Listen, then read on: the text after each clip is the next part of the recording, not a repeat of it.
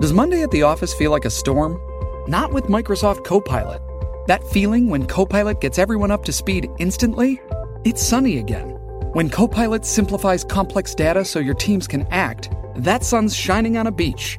And when Copilot uncovers hidden insights, you're on that beach, with your people, and you find buried treasure. That's Microsoft Copilot.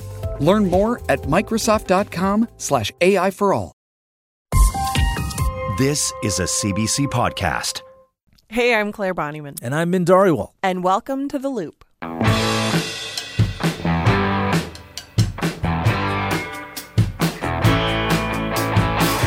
There are some images online right now uh, that feel kind of like deja vu, mm-hmm. to me at least. I, everyone's probably seen them. They're empty, barren grocery store shelves.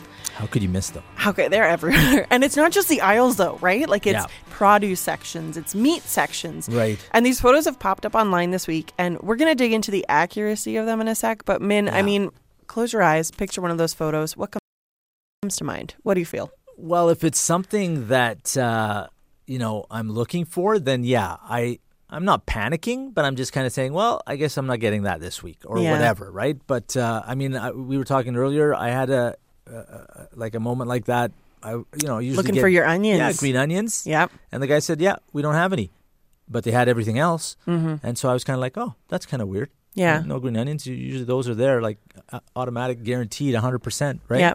Like, a, like like bread. But um, so who knows? Yeah. I didn't, I didn't ask him, like, what happened. Yeah. But it's a little unsettling, though, yeah. right? Like, you're going to a store. I think we're so used to being able to access everything we want. We're yeah. a little spoiled in that way.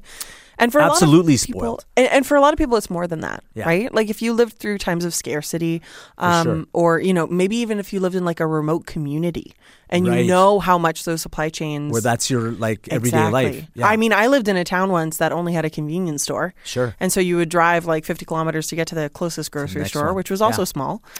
But, you know, when they didn't have certain things, sure. you were like, oh, no. Yeah. In my case, I mean, I couldn't get it. So what did I do? I went to the next grocery store. And And it? guess what happened? They had a ton of them. Yeah. Yeah. It's interesting, yeah. but it's it's that unsettling. And, and for some people, it can be very scary, right? And I yes. And I think it's, even if you just lived through the beginning of the pandemic yeah. and you remember seeing empty shelves at that time, right. um, yeah, it is a little bit of deja vu. That is not the case now. No. As you said, you go to another store, you've got stuff. It's not like when I went to No Frills and there was no beans left. You bet. Um, but I mean, Min, so like that time you were at the grocery store, when yeah. was that? That was recently. Um, yeah, it would be within the last uh, set, you know, week to ten days. But I, I but I mean, it, it should be scary because, mm-hmm. you know, if it isn't there, uh, there's a reason for it. Uh, we, you know, sometimes yep. we don't know what the real reason is. But I mean, when it comes to food, that's what we all need to survive, right? Yeah. It's a daily thing. I mean, if the prices went through the roof, that would be a huge scare yes. as well. It would be panic as well. Yeah. Because, you know, I don't want to be paying six dollars for a loaf of bread. No. So, uh, yeah, of course, people see empty shelves. I think panic is your first reaction. And, you know, secondly, you want to find out maybe why or yeah. what the reason is. If they are cleaning shelves, then phew. yeah. But if something is hung up in the sl- supply chain, then I get it. Well, we'll come close. I have an inside source. Oh, nice. Uh, so to speak. Um, my partner actually works as a manager at a grocery store. Oh. Um, so I'm getting a little bit of intel. But intel. he's, I mean, more than anything, he's around the shelves a lot more than I am, right? So mm. I asked him about what he's seeing. And it's basically that he's not overly concerned. You know, yes, when it comes to certain products, right. um, you know, it, you may not get as much variety. And that's sure. for, as you said, a number of reasons, right? Grain has become really expensive. So, you know, it's not going as far for, say, chicken farmers. Right. Um, so you're not getting as much chicken on the shelves. Lots of big producers are facing labor shortages right now with Omicron. So that's a factor. Yeah, there's all this crazy weather. So you can't produce it, right? Exactly. And you can't produce it. The weather's flooding roads in sure. B C, so we can't yeah. get stuff here. Roads. Yeah. Um, you know, that hot weather definitely managed to change crops this summer, right? Yeah. Like it's, there's a lot of things. We're also, I, I love mentioning this because I will never forget it, but mm-hmm. uh, we're forever haunted by the Ever Given, right? Which was that the container ship in the Suez Canal that got yes. blocked. I still like to blame my late packages on that thing. I, I think that, I think there still is because, yeah. you know, just think where that started. It's kind of like the spread of the virus. Mm-hmm. Uh, we see it spreading uh, in Asia or yeah. in Europe, and then eventually we know it's coming to us we in the feel West, the effects. Right? We'll feel the effects, not right away, yep. but eventually, it, like a wave, like a ripple in in the water, exactly. it, it's coming to us. And I think this is the same thing. I mean, that we joke about that, um, you know, the the ship being stuck, but I think the ripple effect from that is, is slowly still reaching around oh, yeah. the world. There's no doubt each port, like you think of Long Beach, or you look, you think of Vancouver yeah. or Montreal, or or the ports in Europe and the ports in Asia. I mean, it's still delayed. Absolutely, there's a ripple effect. Absolutely, and and yeah, so it means that a lot of products just aren't coming the way that we're used to. But people right. don't go hungry because they can't get Froot Loops one day, right? Like there's always going to be no-name brand Cheetos, or in your case, the spring onions that are at a different store, or sure. maybe you just say a different onion. Exactly, so many onions. Yeah. Um, and we've heard from local farmers, too, on shows saying, hey, like, we've got food for you. So shopping local is yeah. another option. But yeah. but this doesn't mean that the fear isn't real. That fear of not getting food on the table, not feeding your family. And when a premier shares photos of empty shelves, mm-hmm. you have to wonder what kind of message that sends, right? And yeah. and, of course, the reason that we're talking so much about empty shelves is because it's our premier that shared That's those right. photos. Jason Kenney and other politicians as well have been posting about it. Mm-hmm. So for more, Najib Jutt, political strategist at Statecraft, joins us on the podcast. Hi, Najib. Good morning. Hey, so these empty shelf tweets from politicians, what do you think is actually going on here? Well, you know, I think it must be pretty funny from the standpoint of anybody working in a grocery store when people come along and take pictures of them cleaning shelves, you know? Yeah. I think the one, the, the, the Jason Kenney one, one of them, someone said, uh, I think they're just removing it so they can clean the shelves and then restocking it. I never thought happens that. all the time. Yeah. Uh, but yeah, you know, it, it's kind of funny. You know, we see all these pictures of empty shelves and, you know, they, they're trying to make us hark back to the Cold War as if, you know, uh, as if human... many people even remember what that was like anymore. But, you know, to get it connected to uh, communism and socialism and bread lines and all these things. And yeah. you know, it's interesting, every time one of these um, kinds of rallies or protests like the convoy happened, and same thing when the pro-pipeline convoy happened in twenty nineteen, the anti-vax rallies during the twenty twenty-one federal election, because they bring together so many groups of people that elected officials, especially conservatives, see it as an opportunity to really build a narrative that combines many of their talking points, right? Like hmm. freedom of choice and fascism, and you know the idea that the Liberal government's handling of COVID has created inflation and resulted in rising food prices and shortages. Like it's just all of these talking points that they love to get out there. Government overreach and author- authoritarianism, right? So they just think like, you know, when you have such a, a varied group of people with all different kinds of interests and, and agendas, that they can keep hammering away at these these talking points. Hmm. Mm-hmm. I, you know what? I, I don't think I've ever heard the uh, two word supply chain get used as much as I have in the last little yeah. while. We're and huge. You also wonder how many people really understand understand it. it exactly. I mean, it yeah. is pretty complex uh, when you when you get into it. Uh, were you surprised when you saw you know this getting co-opted by politics? Uh, no, I'm not surprised. I'm mean, like I said, we've seen this over and over during the pandemic. Everything's mm-hmm. getting co-opted. Everything's getting politicized. Everything's getting weaponized. Yeah, you know, and it's unfortunate, right? Because this is actually a really serious issue. Issue. Our supply chain is severely fatigued. There's all kinds of issues, you know, and way before any type of border uh, vaccine mandate came into play, we had these issues, right? And it and it also talks about the larger Uh, labor issues and shortages that we have during COVID, because you know either people are sick or you know many people have died. You know, I, I worked in in in a large uh, uh, food manufacturer early on in my career, and mm-hmm. you know we used to always say like it's not a product shortage, it's a people shortage. Right. When you see issues in the supply chain, right, it means that someone who was supposed to pick the crops or package them or yeah. move them in the case of truckers is missing, you know, and, and as the Canadian Trucker Alliance said, you know, this week that they were already short twenty thousand drivers or so, or so because of, of labor conditions uh, in the U S and, and around the world as well, right? So yeah. this is not something that's just come up because of this uh, border vaccine mandate. So what's your take on Jason Kenney? Because uh, apparently he put out some pictures from Edmonton and, and Medicine Hat. What do you, what do you figure he's got to gain Uh, by joining in on this? Did we confirm that they're from there? I, I heard some chatter about that they're from Texas from twenty twenty. Well, uh, okay, uh, so I was, of them at least. I was zooming in on the yeah. photos trying to figure it out, and a bunch of them do look like Canadian stores, like the kind Canadian of prices? signage okay. I recognize and Canadian prices, yeah. but also like it is, as you, it, it's hard to tell. They're kind of like zoomed in, right? Um, yeah, so yeah. I, he says that's where they're from at least.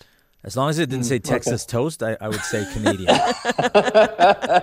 There's guys walking around in big hats. And could be Alberta. That, but, you know, it is a real issue. People, will, like, they don't even, they don't read the story. They just grab the picture and then they respond to it, right? I, I think that happens. I mean, I don't know if that's the case here, but, I mean, obviously everybody's talking about it. He's weighing in. Maybe somebody sent him pictures. Maybe he saw it himself. Yeah. I know, but, you know, you would think, man, like in, in today's you know age where this happens all the time, somebody Absolutely. would take a pause and just do a reverse Google yeah. search. Yeah, because it's so easy does. to get burned, right? It is so yeah, it is yeah. too easy to get burned. Yeah. Yeah. But, you know, here's the problem, right? And you, you wonder how much of this stuff they do knowingly and, and, and don't actually care yeah. because a lot of people won't do that, right? right? They just see it and they'll forward it, they'll share it, right? And and, and that's the issue, right? And mm-hmm. you know, and, and, and as far as Premier Kenney goes, you know, I also have to wonder, like, does this guy shop for his own groceries? Like, I mean, I mean, nothing against him if he doesn't. Yeah. But you know, you would realize that this is like, like I said, this has been happening throughout the pandemic. You know, I'll go one week to I I shop in downtown uh, Save-On. One week you'll go and some stuff will be missing. You go back the next week and it's back, right? Again, yeah. you know, these are these are issues that we've had throughout the pandemic, and also, you know. He's, he's so dead set of showing the Liberal government is incompetent any chance he gets. Yeah. You know, also, like, does a letter from a provincial premier to the president of the United States have mm. any impact on border policy between two nations? Like, you know, it's just like, you know, it's like, stay in your lane, man. Like, yeah. we got other problems here in Alberta, and a lot of these problems have nothing to do with the federal government, the problems that we have here. He's trying to wear a lot of hats. There's no doubt yeah. about it. I mean, I, I, I've had a bit of a week, but uh, those photos went out on Monday. I don't know if you've seen any of the reaction or if gauge what kind of uh, response he's gotten. But, you know, uh, the one thing that I do like about uh, about Twitter is that people do uh, take on that social critic role and, and question and and do those reverse Google searches, and I've, and I've seen a lot of that, and uh, and that's good. I mean, we need more of that. We need people to keep uh, a critical eye on, on what ele- elected officials do during these times. We can always count on the bots. They'll, that's right. They'll do some of that. They're guaranteed to do that. They're guaranteed yeah. to do that. The all, only, all the way from Russia. Oh, yeah. my goodness. Only upside. They're like, wait a second, that's our store. Yeah.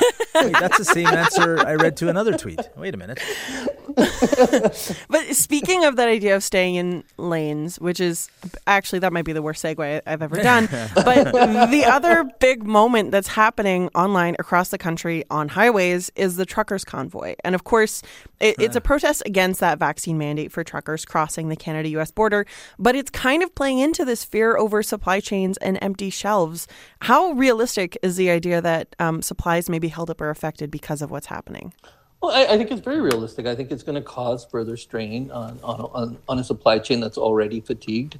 Um, that, I think that's inevitable. I mean, it's going to show up in time, and you know, and it's going to cause a further shortage of labor. It's truckers who don't want to get vaccinated can't work and can't come across the border, and really, you know, and this is the stuff that, that really bothers me and should bother most of us is, you know, you got one side fanning this flame of, you know, oh no, we're going to get um, food shortages and empty shelves. And the other side, the Liberal government themselves seem to be downplaying or ignoring it. When the reality is that already we have inflated food prices. Mm. It's causing a, a lot of problem for everyday people to be able to afford the things that they need, but to put food on the table. And this is going to further um, um, uh, complicate that and, and and and result in rising food prices. And uh, and that, those are the things. That, these are the things that actually government can affect and do something about, right? Like, let's try to get a control on rising food prices. And And, you know, and, and all of those rising food prices don't just have to do with COVID and COVID-related things. Some of it is just pure,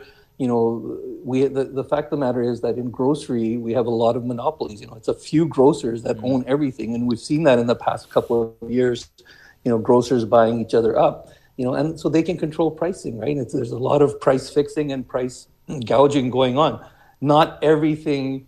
Every cost should be passed to the consumer, which is what they're trying to do, right? They're passing on the cost of automation. They're passing on the cost of higher wages that people are demanding through strikes and through uh, labor shortages. And they're passing all of that cost to us. And this is the stuff that I would love to hear from government, right? What are you going to do about yeah. these rising food prices?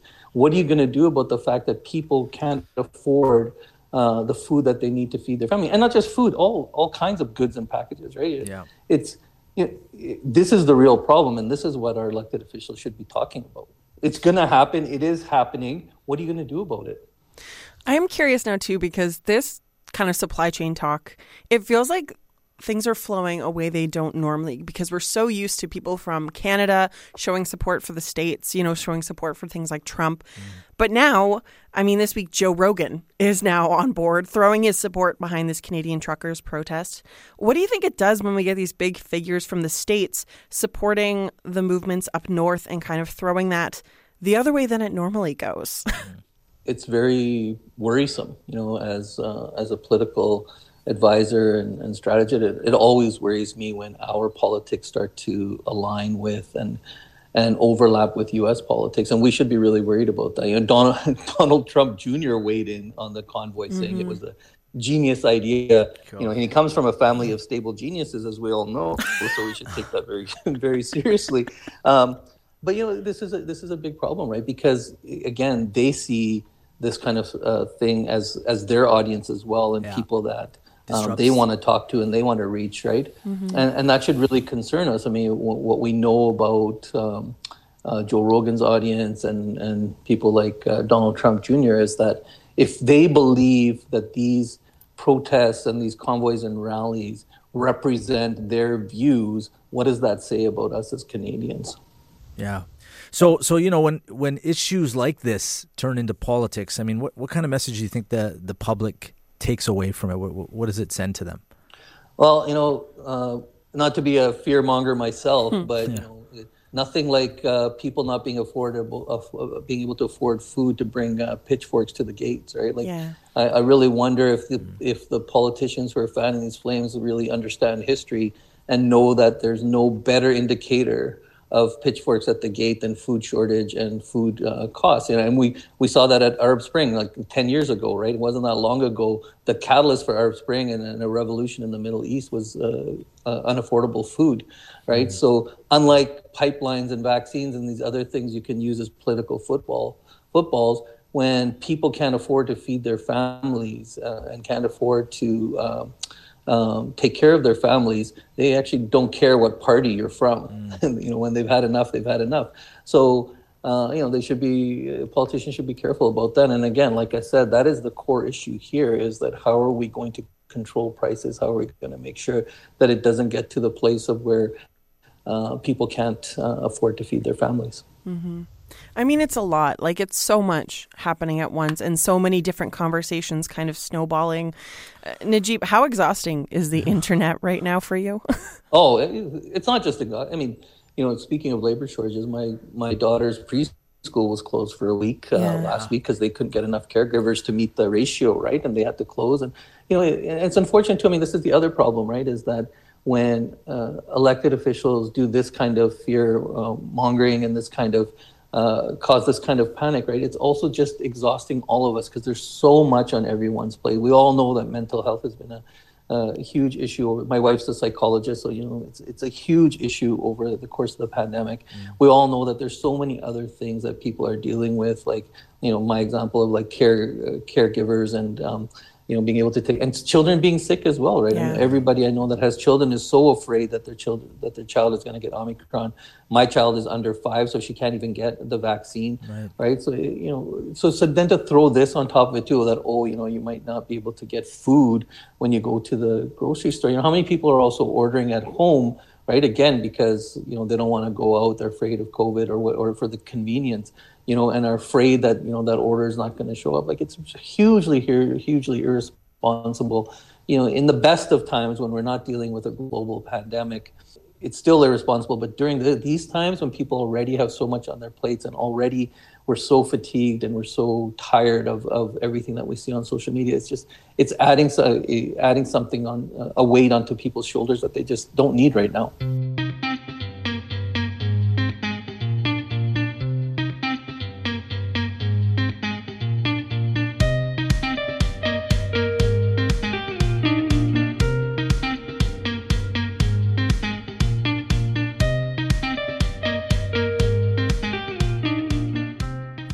This week, the C B C's Black on the Prairies project released its latest collection of stories, exploring place. From rapper Cadence Weapon to poet Titilope Shanuga, there's a huge Edmonton representation. And this edition is focusing on stories of home and what that looks like for different Black Canadians living across Alberta, Saskatchewan, and Manitoba. And one of the stories it tells is of the attacks on Muslim women we've seen in the city over the last year. Yeah, and before we go back to last year, the story still continues today, unfortunately. Yeah. Uh, already this year, there was an attack on a Muslim woman and her children outside of a, a mosque uh, in the Northeast. And I was there, uh, you know, obviously weeks later, yeah. but uh, doing the story about it. And um, yeah, I cannot believe that we are still dealing with this. Um, yeah. You know, in twenty twenty-two again. So she was in her car with her kids when a man allegedly spat on the window and bashed it, you know, with his fists. And then he returned to the scene with a shovel. And again, this is a parking lot in her own car outside of the mosque where she goes to pray. With her kids in the back. With her kids. Yeah, it's awful. It, it, it just doesn't make any sense, right? No. And uh, this isn't just an Edmonton thing. This mm-hmm. is happening in Ontario. It's happening in Montreal. It's happening across the country. So I, I can't imagine what these people feel like uh, being attacked like that. But um, absolutely hypersensitive right now yeah. with uh, you know what may happen on any given day. Exactly. And it's crazy that it's like we were talking about this uh, around this time last yeah. year, right? And here we are again. You know, I, I mean, I grew up. Uh, I, I, you know, my background is Sikh, and so my grandfather had a turban. And when I was a kid, when I was eight or nine, ten years old, and it, you know, I, I would, I could feel people looking at him different, and, and it made yeah. me hypersensitive when I was around him because I was ready to to, to stand up for him and say, hey, hey, he's j- just like everybody else. Yeah. He just looks different because he's wearing a turban. But I can't even imagine what those kids must be going through, you know, yeah. knowing that that they're that they were attacked possibly because of the hijab their mom was wearing. And that's something that they'll never forget. Yeah. They'll carry that for the rest of their life yeah. because that's how traumatic an incident like that can be. Well, and I think it's also what really strikes me about these stories too is just the locations, right? The fact yeah. that she's just in a parking lot. She's in her own car. I mean... Outside her church. Yes. Yeah. The normalcy of these spaces. I mean, last year it was an L R T station. It was yeah. a parking lot at Southgate, a mall, right? Like a pretty nice mall. Um, so as a reaction to this, per- particularly to last year's series of... of attacks. Mm-hmm. Uh, Faiza Omar, a photographer in the city, gathered together six Somali Canadian women and girls for a photo series. Mm. The focus was reclaiming their right to these public spaces. And you can see the photos online at c b c dot c a slash place. They are really amazing. But, you know, as they posed, they also reflected on feelings of fear and of joy and, and of the experience of being a Black Muslim woman in Edmonton. Mm-hmm. And Black on the Prairies producer Melissa Fundira brought their voices together in this piece. Well, I have to say that um, Edmonton was good to me. It was my home for the last three decades. I raised my children here. Um, they get their education here. And this is our home today. So Edmonton is like kind of all I know. And um, in living in Millwoods, there's a lot of diversity. There's a lot of kids who look like me. And so I felt safe in like public spaces. Sometimes you forget that you wear a hijab, you know? I'm walking around and I'm like, yeah, I'm like the next person. I look the same as everybody else because I do the same things as everybody else. But when I started to hear these attacks that were happening, two attacks in one week. Some Muslim women in Edmonton say they are worried and scared. Three Black women wearing hijabs were the targets. People are speaking out. So the things that are changing are quite scary. I know that my daughter was one of the people that got that um, attack, and um, still she's scared of going out. This woman's mother and sister were attacked at Southgate Centre on December eighth. She says they were called the N-word and physically assaulted. Uh, two of the women that it happened to at the mall, I actually knew them. So um, it really, I, like, it, it made me angry because I couldn't imagine it was a mother and a daughter being with my daughter and this happening to me based off of, like, just wearing my hijab. So it, it really upset me. And then just last week in Edmonton, two Muslim women were attacked while wearing hijabs. And now um, my mom, she would, like, know some of the people who were, who got attacked. So, like, every time when I would go outside, she would be like, have to make sure you're like aware of your surroundings. Um, always stay close to the school. Always stay, stay close to your friends. Edmonton police say they've arrested a thirty-nine-year-old woman and charged her with the assault of a Black woman wearing a hijab on a transit platform. Slowly, when I got wind of who it was, it became even more personal and real. I mean, as a Black Muslim woman, it already does scare you. But once you know this is someone that is living and breathing, and yeah, like, I'm still speechless even though it's been a year on, and I still don't feel safe. I know those women don't feel safe. Yet another Black Muslim woman has been attacked in Edmonton. On February seventeenth, a woman in a hijab was threatened at Century Park L R T station by a male suspect. It's the fifth such incident in only ten weeks in this city. It was Mustafa sad to Farouk hear, is a lawyer and-, and it was, like, confusing why, like, everybody was being, like, judging people about, like, what they wear or what they do. Not a lot of Black Muslim women can just walk into a grocery store and, and feel as how they feel at home. I'm usually ten times more heightened in awareness. It's exhausting. It's like you're constantly on like a fight or flight instinct whenever you're outside, which shouldn't be a thing.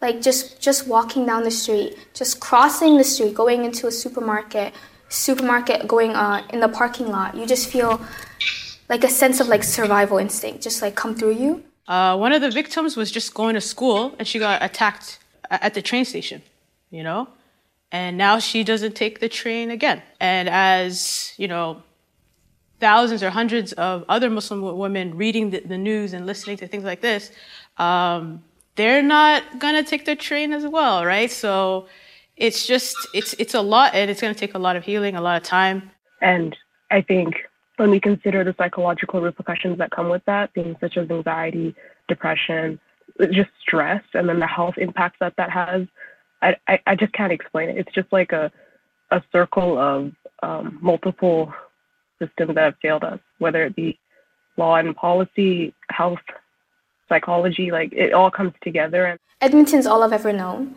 So as a Canadian citizen and as like uh, Edmontonian, it just doesn't, it doesn't seem fair that I'm, un, I feel unwelcome in like the community and unsafe.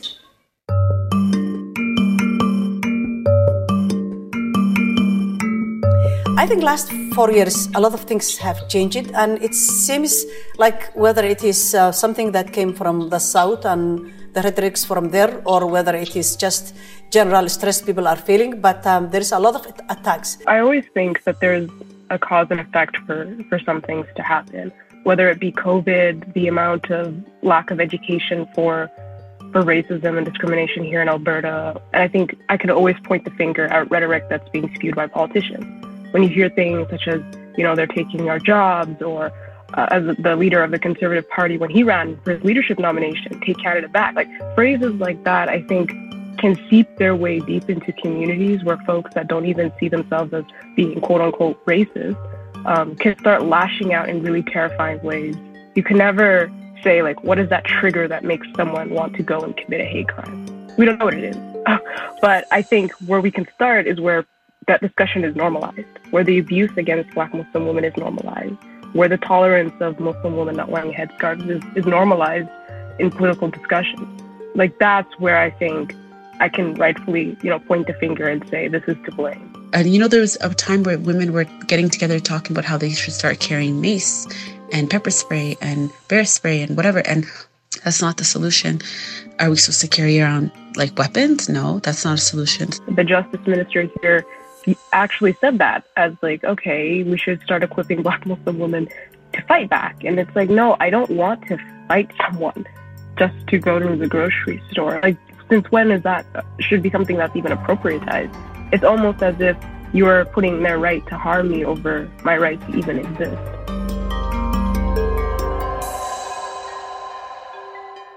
I think what would help me feel safe is knowing that I can be able to go somewhere, and even if something was to happen, I can go and seek out safe uh, supports after something like that. I think Alberta specifically is lacking in victim support services in general. Um, I think our policing systems are very inadequate and equipped in handling the issues of hate crimes. But I think the politicians have some responsibility, the police have responsibility, the legal system has responsibility. Um, I think uh, media have responsibility to create awareness. I think there's like an open wound right now when it comes to this topic.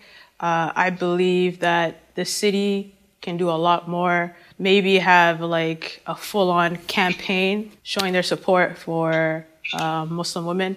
Like, you know, hey, we didn't forget about you guys, because these things are still happening. Um, they're not in the news as much.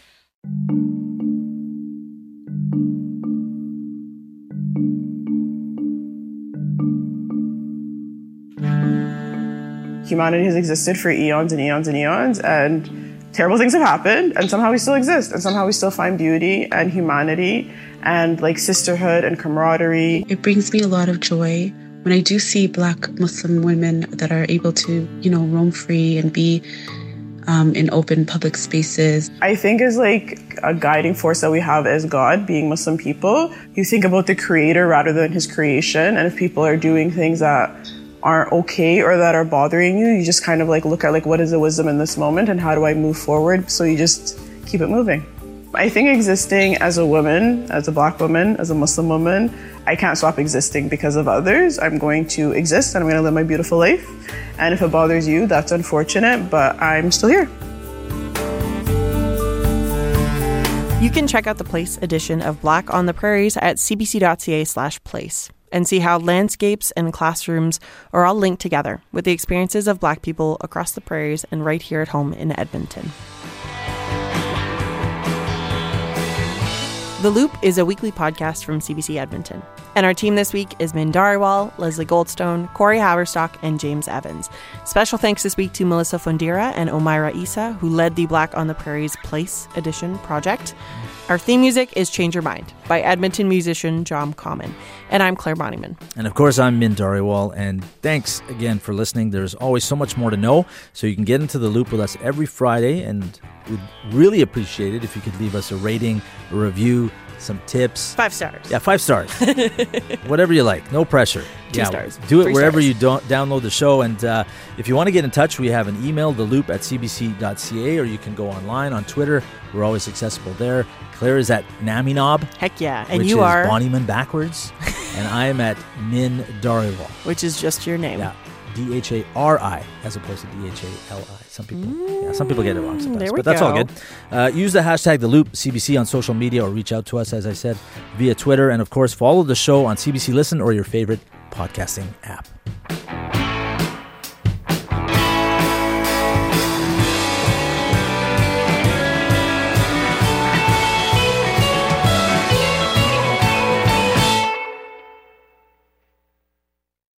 For more C B C podcasts, go to c b c dot c a slash podcasts.